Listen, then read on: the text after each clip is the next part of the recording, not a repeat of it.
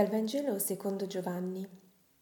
In quel tempo disse Gesù ai suoi discepoli: «Se avete conosciuto me, conoscerete anche il Padre mio. Fin da ora lo conoscete e lo avete veduto». Gli disse Filippo: «Signore, mostraci il Padre e ci basta». Gli rispose Gesù: «Da tanto tempo sono con voi e tu non mi hai conosciuto, Filippo.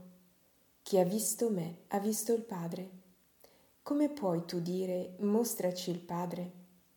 Non credi che io sono nel Padre e il Padre è in me? Le parole che io vi dico non le dico da me stesso, ma il Padre che rimane in me compie le sue opere. Credete a me, io sono nel Padre e il Padre è in me. Se non altro, credetelo per le opere stesse. In verità, in verità io vi dico, chi crede in me, anch'egli compirà le opere che io compio, e ne compirà di più grandi di queste, perché io vado al Padre. E qualunque cosa chiederete nel mio nome, la farò, perché il Padre sia glorificato nel Figlio. Se mi chiederete qualche cosa nel mio nome, io la farò. Chi ha visto me, ha visto il Padre». Gesù fa delle affermazioni molto importanti in questi versetti. Le sue parole non sono vuote e astratte, ma trovano riscontro nella sua vita. Egli davvero non ha fatto altro che manifestare il suo Padre amato, vivendo pienamente da figlio. Quando incontri una persona che ha una relazione bella di affetto, di amore, di amicizia con un'altra persona, in qualche modo tu vedi anche quella persona amata, anche se non l'hai mai conosciuta di persona o non l'hai mai vista di persona. L'altro infatti traspare nelle parole, nei gesti, negli atteggiamenti di chi lo ama. Ricordo un piccolo video che feci di mia nipote quando era piccolina e stava raccogliendo fiori nel prato. E mentre le facevo il video le chiesi per chi erano quei fiori. E lei, tutta contenta, disse che erano per la mamma. «Le piacerebbero?» chiesi. «Certo», disse lei sorridente. Ecco, mi capitò recentemente di rivedere quel video e mi colpì questo. Chiunque dovesse vedere quel video lì non vedrebbe mia sorella, sua mamma, perché in quel momento non c'era.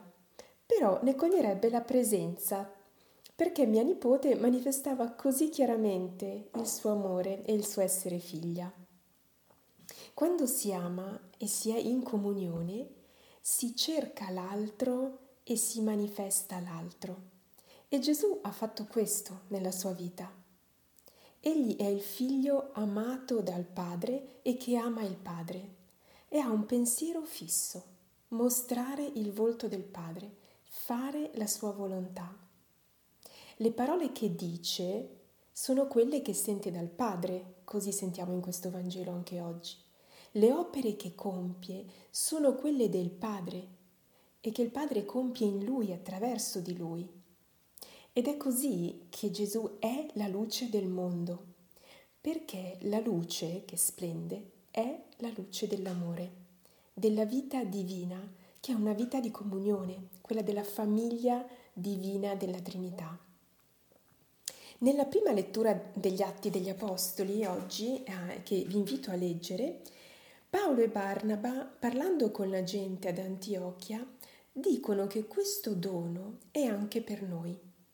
Essi dicono: «Il Signore ci ha posto per essere luce delle genti, per portare la salvezza sino all'estremità della terra. Anche noi, come Cristo, siamo luce, e lo siamo non quando brilliamo di perfezione nostra, quando siamo al centro dell'attenzione, ma paradossalmente proprio quando il nostro ego scompare. E invece si manifesta in noi e attraverso di noi Cristo e l'amore che ci unisce a Lui. Quando gli altri scorgono in noi, nelle nostre parole, nei nostri gesti, nelle nostre opere, non più solo noi, ma Cristo e noi». Ecco, non c'è da aver paura dunque se ci sono avversità, se affrontiamo lotte interiori o esteriori, si vedono così bene anche negli Atti degli Apostoli. Se le cose non sembrano andare come dovrebbero, addirittura qua abbiamo persecuzioni, vengono cacciati, perché se viviamo da figli, la volontà del Padre si compirà. E il frutto sarà questo. I discepoli, cioè noi, erano pieni di gioia e di Spirito Santo.